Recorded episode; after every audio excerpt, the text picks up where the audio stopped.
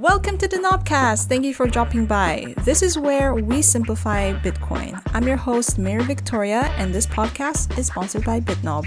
BitNob is an easy to use app where you can automatically save, borrow, earn, send, and receive Bitcoin all in one place at the cheapest rates. Download BitNob, B I T N O B, from the Apple App Store or the Google Play Store using the links in the show notes. Or visit the website at bitnob.com. That's B I T N O B.com. You've probably heard of Bitcoin. Well, obviously, that's why you're listening to this podcast. But where did Bitcoin come from? What is the history behind it? That's what this podcast is all about. Coming back on the show is Shedrack Chukwuebuka Igwe. He was in episode 4, so make sure you check it out. The link's in the show notes. Just the way he did justice to that episode, he did the same on this one. Get ready to be taken on a journey through the evolution of Bitcoin. And Shedrack traces Bitcoin's origins all the way back from when people used to use cowries and precious metals. So buckle your seatbelts, subscribe to the podcast, drop a review, and without further ado, let's cue the intro.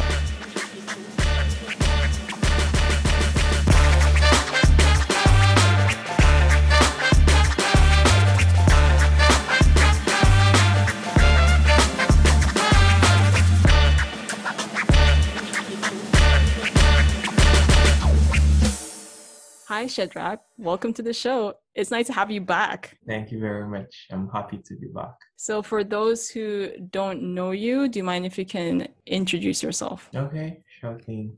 My name is Shedrack Chukwuebuka Igwe, and I am a Bitcoin student. Bitcoin, not crypto because I got introduced into Bitcoin when I was looking for alternative ways of making money from traditional ways and also securing whatever little money I had because I did not trust the traditional brokers, the forex brokers, which is where I started off to keep my money for me for the long term. So when I discovered Bitcoin and how it was able to provide security as well as protect you from inflation and also give you a positive return over time. It was, you know, it was a no-brainer for me to get involved. So that's basically the summary of how I got involved into Bitcoin. Wow, that's amazing. And I, you know, one thing I really I I really appreciate you for is how you have made like Bitcoin literally your whole life, which is really yeah. cool. In this episode, I was thinking we talk about the history of Bitcoin. So like where did Bitcoin come from? How did it come about? Uh if if I was to say Bitcoin it did not happen like Big Bang. You know, it didn't just happen. It was a series of evolution of an idea, and the idea being how do we give freedom of commerce to humans because for a very long time human beings have not been able to transact or conduct business with themselves as freely as you know would have supported true human progression mm-hmm.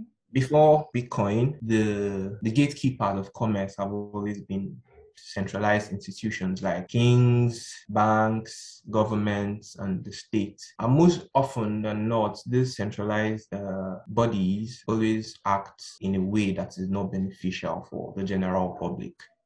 So, at some point, humanity had to figure out a way to get free from those centralized bodies. And a little peek into history would tell you how money has evolved over time and how different forms of money have come and gone. And most times, when a new form of money comes, it usually leads to prosperity because people are happy that, okay, this is a new way of transacting and communicating transactions between each other. But over time, when it becomes centralized and the, the principle or the basics of what makes money becomes destroyed by those central institutions, human beings tend to devolve into anarchy, chaos, and war.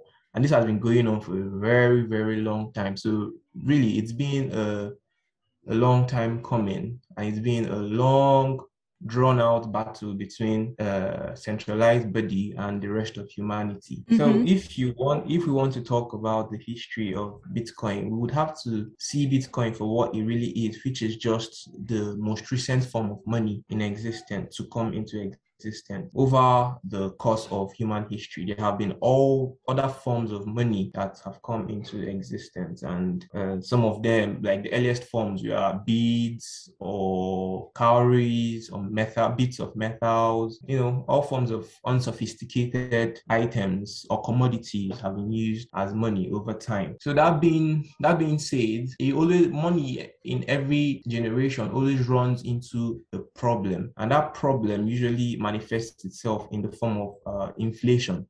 Inflation meaning that you know one party gets to have access to way more of uh, the commodity being used as money, and when they get access to that commodity, it, be, it doesn't it's no longer fair because if I can if I have access unlimited access to this commodity which everybody agrees is money then that means I could literally buy everything in the market.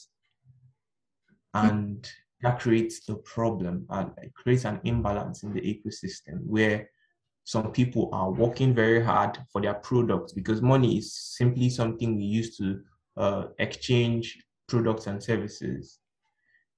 So when I have an unlimited access to it, the other party who's doing all the work and producing the product and services is shortchanged by me because I could just, you know, pack up all these commodities that I have unlimited access to that I don't even have to spend too much energy in producing and then take all the commodity produced by others, which is basically theft if you think about it.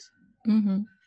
So this this this uh, centralized access to a commodity that is used as money always leads to inflation, and inflation uh, is simply an increase in the money supply in such a way that it becomes way more than the services or goods being that, that are in circulation. So over time, the the history of the a quick rundown of the history of money started off uh, with human beings using cowries and other unsophisticated commodities to trade. So over time, there has been this effort to find the best form of money that no one person can easily control and use it to the detriment of others. So that led to the transition of use from unsophisticated commodities to metals and then to coins, copper, brass, and then eventually silver, and then ultimately gold, which in even till today is still in use, even though it's at the nation state level. So that's basically the history of money. But in the 21st century now, given the rise of technology, Bitcoin is the newest form. And how did Bitcoin come about? Bitcoin came about as a result of a slow development of ideas, like I already explained. And to talk about the history of Bitcoin, the you have to talk about the people that are, that were very instrumental in making it a reality, and they go by the name of cypherpunks. Cypherpunks are a group of uh, individuals that were mostly computer scientists that you know believed in the idea that human beings needed a form of uh, monetary technology that the government cannot control. And one would ask why why would they want to create something that is outside the government's control? Is the government not supposed to be uh, uh, um, an organization that is created for the benefit of hum- uh, humans? I mean, we're in a, demo- in a democratic uh, era. But the truth is, in as much as we're in a democratic era, the government has gone rogue and they went rogue a long time ago they went rogue during the time that gold was used as the major form of money. It was during the time of uh, uh, the gold, the gold money, where people needed to transact using gold, and they figured out that gold was too bulky to be carried around so they needed all to be stored because you could keep your gold in your house and a thief would come in the middle of the night and rob you of your gold. Yeah, totally. Yeah. So they had to figure out a way around it because human beings always like to solve their problems. They always evolve to solve their problems. So one of the ways they could solve that problem was to find somebody who had a vault or had enough security that would dissuade thieves from coming to rob. And people that you know invested in those kind of storage facilities that could not be easily broken or stolen from were the goldsmiths of Europe back in the day. And so they started depositing their gold with the goldsmiths for safekeeping. Mm-hmm. And in order to transact with this gold, they realized that it was there was still a problem. It was still too bulky to carry. Like if you wanted to buy something like a land or you know high high volume transactions, you could you couldn't carry the gold effectively because you still need to employ security uh, soldiers to help you guard the exactly on the road something could happen thieves could come and intercept exactly. the gold exactly so uh, they devised a means of making it easier for everybody that's where the gold receipts came into play so what would happen is when you deposit your gold with the goldsmith the goldsmith would give you uh, a receipt showing how much gold you had measured in weight. And with that receipt now, you could go anywhere and then write a new receipt, which you would sign with your seal or your signature, saying that you are transferring the ownership of this amount of gold, which is held at this particular goldsmith to this other person. It's it's it was like a contractual uh, agreement where whenever that person you give that new receipt, he could go and claim that amount of gold which you signed off to, uh, to his name. Mm-hmm. So that's how people started act, uh, started transacting, and it was very, very, very efficient at the time. It helped commerce a lot because instead of now carrying all that bulky gold around, you could just as easily write out. It was a form of check. You just write it out and give it to whoever you're paying. So the pro this was what was used for a long while until such a time where the goldsmith realized something. They came to a realization and the realization they came to was that these people trust me. They don't they never actually come to withdraw their actual gold and they all they trust is the receipts that I give them. So that means I can even write more receipts than the gold I have in my possession or in storage. Or I could give loans even if I didn't have the gold because these people trust me. And then I could charge an interest for it. So that started happening. Someone would come to the goldsmiths and ask for a loan, a short term loan the goldsmith would write a receipt and give to them and charge them a certain amount of interest in gold. So whenever the person went, conducted their business, they would pay back in gold and pay the interest also in gold.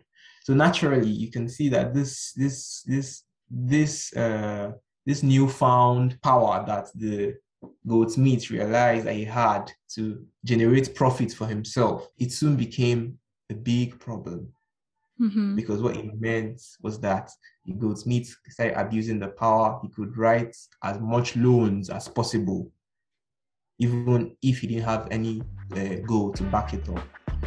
I hope you're enjoying the episode so far. I just wanted to step in and tell you a little bit about saving Bitcoin with BitNob. The minute I started using BitNob, it changed the way I invest in Bitcoin forever. With BitNob, I can create a plan and it automatically invests in Bitcoin for me using the dollar cost average strategy. That's it, nice and easy. Download BitNob, B I T N O B, and watch your Bitcoin investments grow. So, and what this meant was that if at any point in time that everybody came to withdraw their gold at once, there will be problem because some people would not have any Uh, any any gold available to be given to them because of the practice that the goldsmith has been doing. Yeah, and it's but, very, it's very similar to what we're also experiencing with banks, right? Yeah. Just yeah, as was, you said it, it made so much sense. Like, oh my gosh, that's exactly what banks are doing. fractional reserve, it's called fractional reserve. So what happened was that the goldsmith started making a lot of money. So they started buying up a lot of properties because of the interest they were charging on these loans that they were giving to people, money that didn't belong to them, but they were using it to make crazy profits. So, and that's the story of how the bankers came about. The goldsmiths eventually became the bankers that you know started keeping people's money and all of that, and they started making a lot of profit off of people's money, other people's money, and they started owning everything. So that's that's where it started. So eventually, when the the world, you know how wars are fought over and over again, or how wars are fought over and over again in Europe. Those wars cost a lot of money, and most times when you when you fight a war, you get to pay your soldiers in gold and all of that. So that meant that so many countries got bankrupt. Like if you lost the war, that means you go bankrupt because you already paid all your soldiers with your, your gold. So most times you needed to go and collect a loan from those goldsmiths turned bankers. And this became a problem because it now gave the uh, the bankers, through goldsmiths, the power over money. And that power over money became so centralized that the the charging of interest became predatory because they could set interest rates. They could set the interest rate at which you would pay back a loan you got from them. So sometimes this would lead to the impoverishment of people because if you're not able to pay back the predatory loans you you they take over your property. And mm. this you know led to many people becoming poor many countries because losing their sovereignty and all of that. And then it now made, it now also created a scenario where the, the goldsmiths stroke the bankers were now able to fix the price of different commodities. They could fix the price of different goods and services because I mean they were the ones that controlled the money. So this became a problem, and it has been going on for so long. That's that's how uh, the bankers originated, and that's how the problem that Bitcoin is trying to solve was created. So after the, uh, the all the wars that happened in Europe, the First World War, the Second World War, and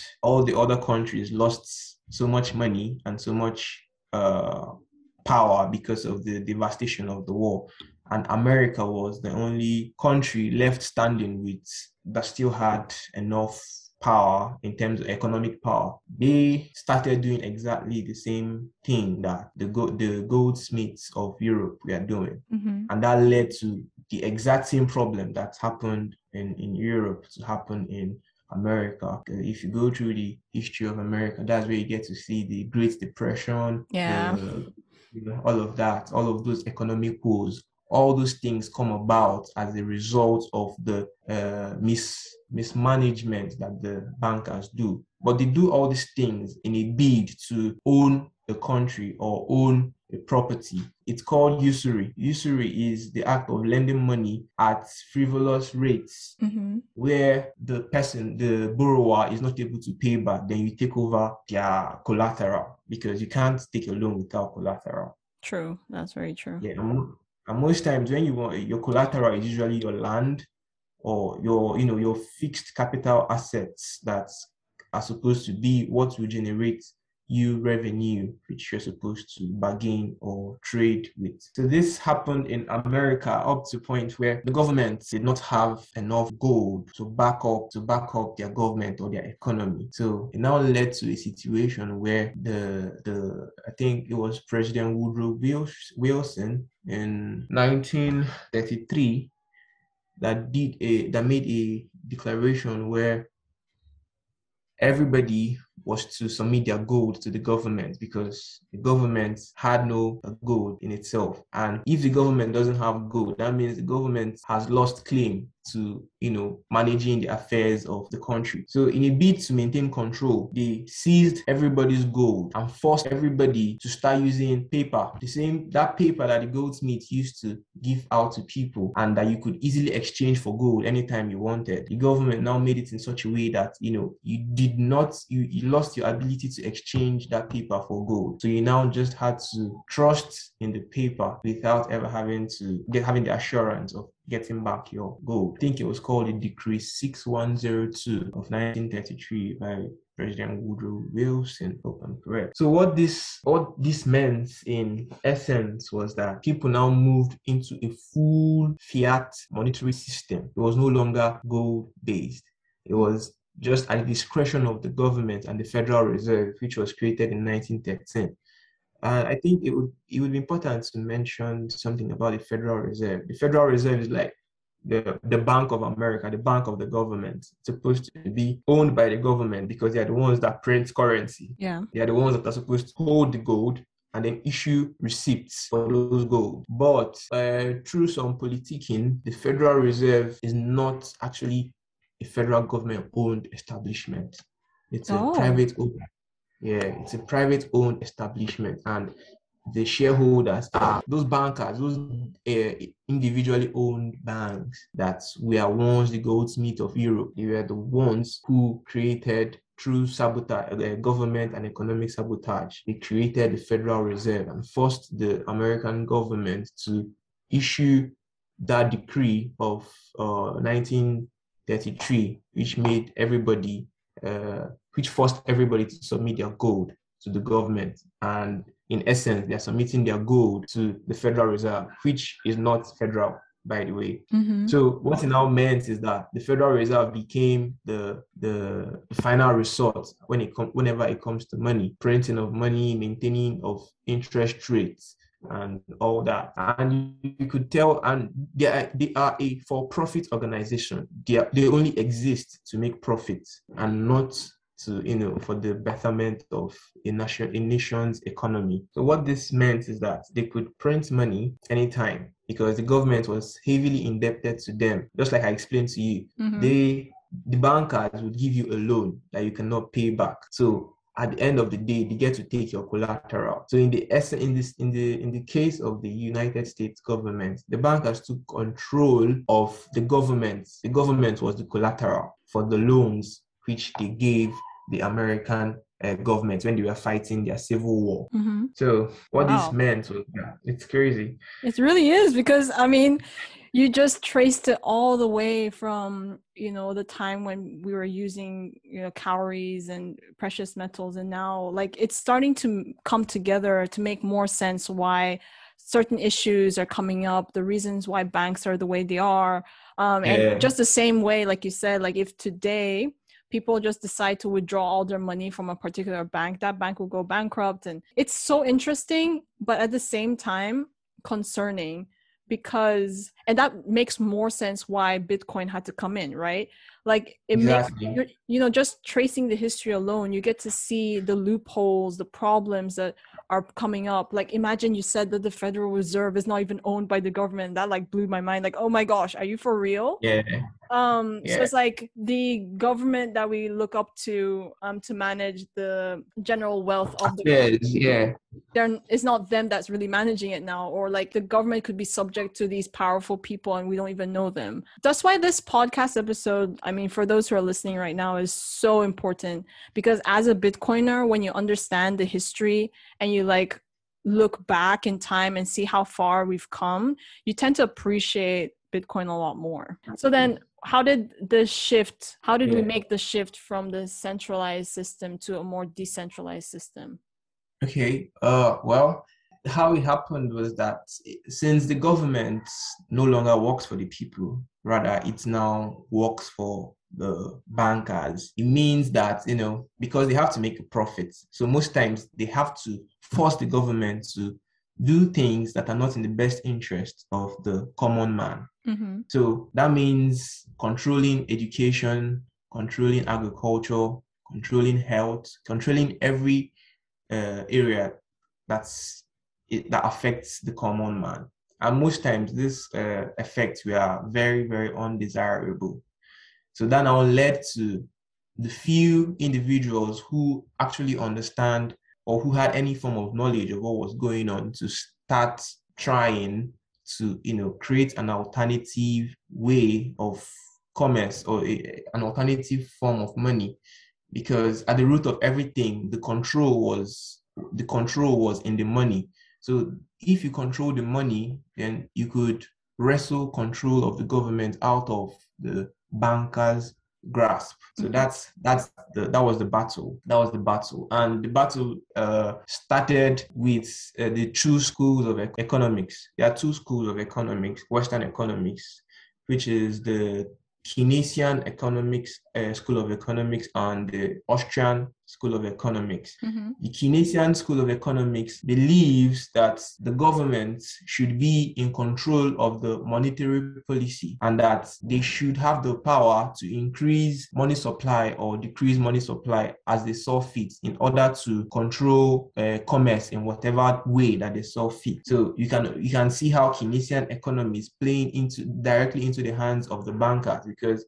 if you believe that the government should have control of the money supply and should be able to tweak it however they want, that means you mean that the banks should be in control of the money supply. So, but the Austrian School of Economics, they believe that money should be a form of commodity which nobody controlled, but except the market. The market is supposed to be what controls the supply of money or the demand and supply of money and the price of goods. Keynesian economists believe that the government had the uh, power to control the price of goods and services. So these two schools have been at a loggerhead for God knows how long, for so long. So, and it's from this Austrian School of Economics now that different individuals started coming out uh, and expounding the idea that money should be out of the control of government.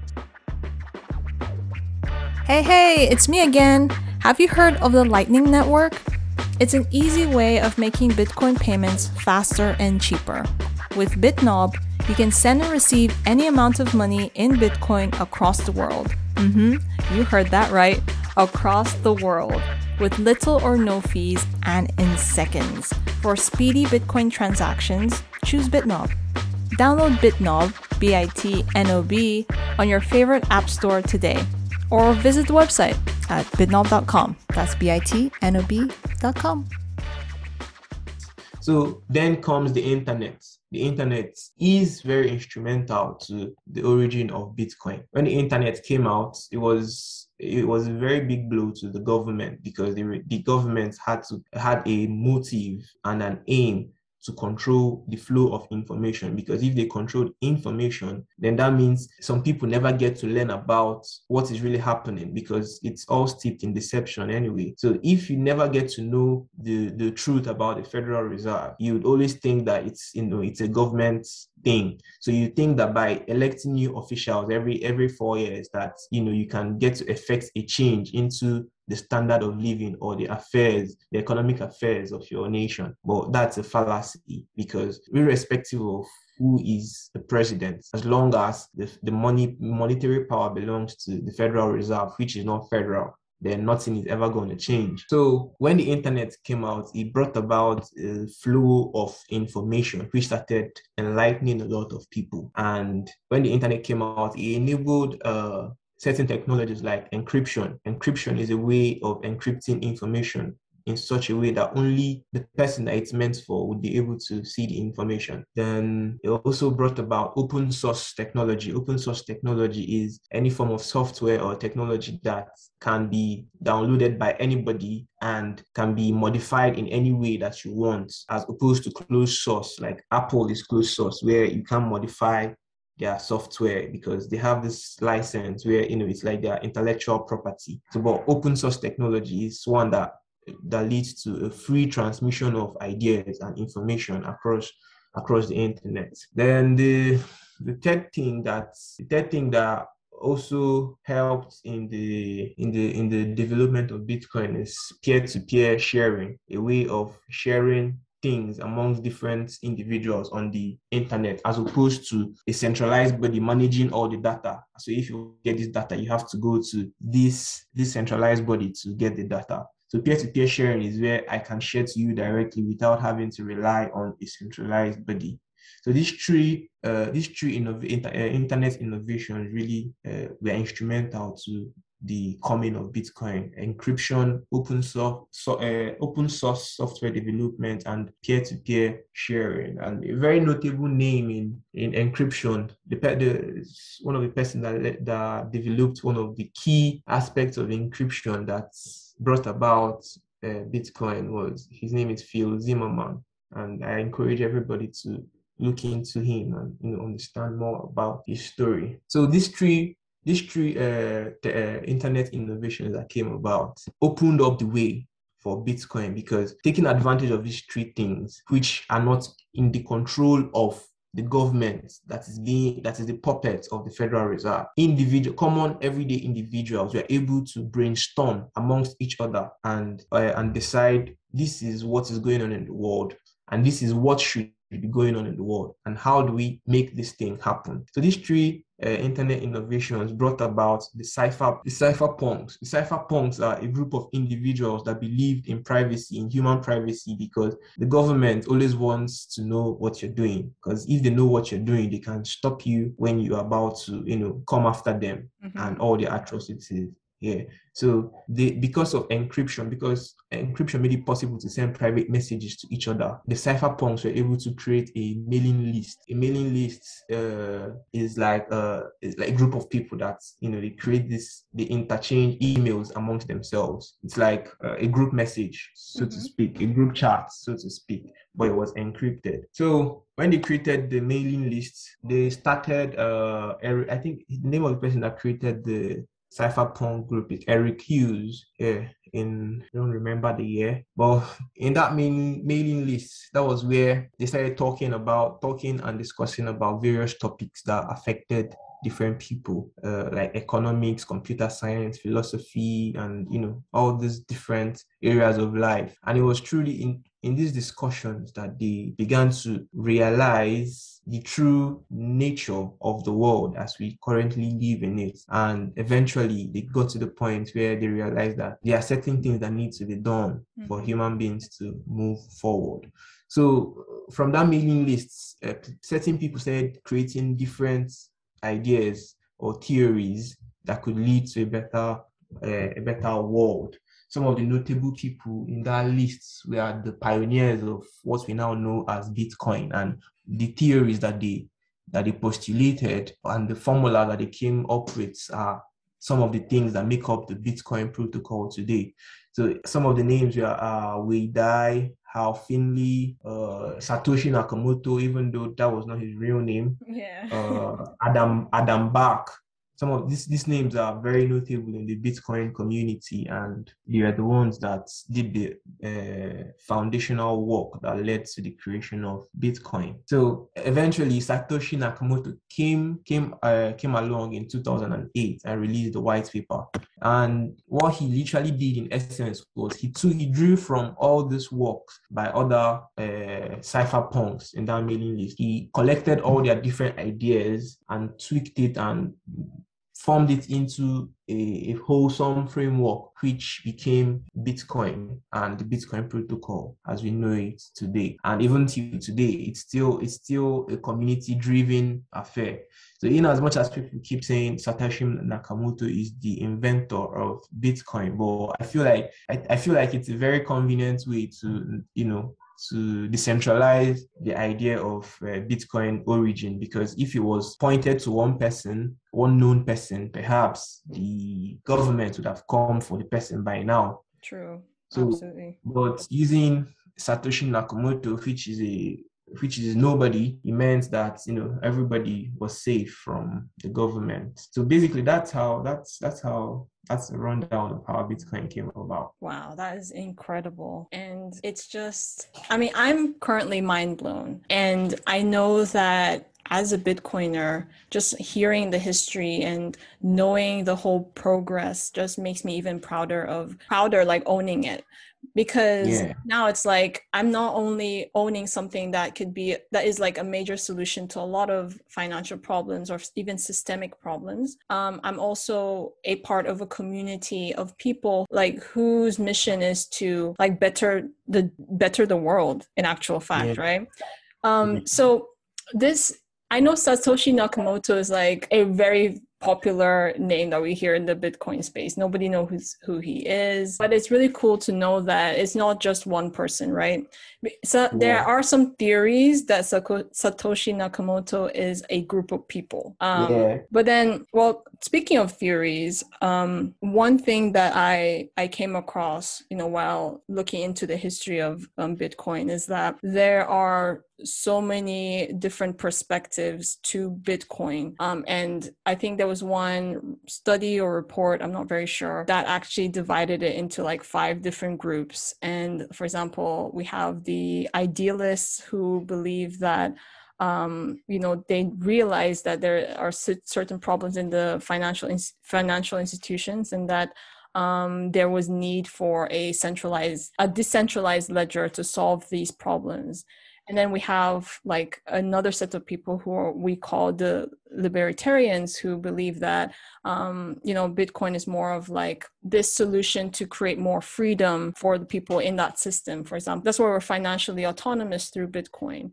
And then we have mm-hmm. the savvy young people that's like we that are so like into technology who they see it more as like um how do i put it this fascination with the fact that technology could solve a lot of problems. And then I think, um, if I'm not mistaken, the fourth and fifth group, so the fourth group are like the investors who invest in Bitcoin because of the speculative um, advantage. So they, they take advantage of the highs and and the lows to make like quick profits. And then we also yeah. have the um, portfolio balancers who invest in Bitcoin or who see Bitcoin as a way of protecting their overall wealth and portfolio. So yeah. I, it's even though like sometimes because what I noticed um, from a lot of people is that you know there's this thing that they say on the internet that um the source of Bitcoin is unknown, and um, because it's unknown, and I'm putting unknown in quotes um, people have mm. like different perspectives and views about bitcoin but you know just by understanding these five different like sets of people who view bitcoin differently it just shows how bitcoin is an all-inclusive um, mm-hmm. all-inclusive system all-inclusive um, currency yeah i mean it's this the the five different uh, perspectives that you mentioned I, I think it's it's possible that it, it's possible that you know it has these different forms of appeal to different people because in in the creation of bitcoin there a lot of things are considered and i consider bitcoin as a, a crossroads where philosophy, economics, mathematics, and commerce all meet. It's it's it's adapt Bitcoin brings all these different uh, disciplines together. So coming out is going to appeal to different people for different reasons. Mm, true. Yeah. Yeah. So it's why you have some people using it as uh, a hedge. You have other people using it as a store of value, like uh, El Salvador is doing right now. Mm-hmm. You have people using it as strategic reserve, like uh, Michael Saylor is doing. And you have people that are interested in it because of the technology, which is the developers, the mathematicians, and the programmers. And you have people who are using it as legal tender because uh, commerce is nearly impossible. Like I think we, I think it was with you. I was talking about how uh, some people are closed off from the world economy. Yeah, they can't, they can't transact to each other. That means commerce is impossible for them. But with Bitcoin, it becomes possible. So I think it's the fact that uh, the, the pioneers of Bitcoin were were not just you know they were not just focused in one area of life. They they transcended every area of life when when when they were thinking of Bitcoin. They thought about it philosophically, mathematically, economically, and commercially. Even governmentally, they, they also factored in the uh, the principles of governance within the Bitcoin protocol. So you know it's amazing because Bitcoin will appeal to anybody and everybody. Yeah, exactly. And you know, as you as you mentioned that, what popped into my mind was all the episodes that we have so far on the Nobcast. And I just remembered how each person who came on the show came like they were a- attracted to Bitcoin for different purposes. And as you said it, it was like, yeah, that's 100% true um, people sort of found solace in Bitcoin for so many different reasons. And yeah. it's just really amazing. I feel so happy and like so, so in awe of how awesome yeah. Bitcoin is. And just, yeah. yeah, like, and I think this is an amazing way to start the new year really like for those who are veterans in the bitcoin space i mean look looking back into the history is just an amazing way to just feel more devoted to you know this new system right? The same for the yeah. newbies who are just coming in. Um, just knowing about this history is an amazing way to like it just makes more sense why certain things are happening in the financial space why um, bitcoin turns out to be a solution for major problems. So this episode to me personally, and I would really love to hear what um, our audience has in mind too. So feel free to drop a tweet. um, but I feel like just knowing the history alone is just so important for any Bitcoiner out there. And I'm so grateful that you came on the show again um, to share your insights. It is my pleasure, really. thank you so much, Shedrack. I really appreciate you. You're welcome. As always, thank you for having me. What an amazing episode. Hope you enjoyed it as much as we have. Subscribe to know when next we release a new episode. Drop a review, let us know your thoughts about the podcast. Follow BitNob on Twitter at bitnob underscore official. That's at B I T N O B underscore O F F I C I A L. See you in the next episode.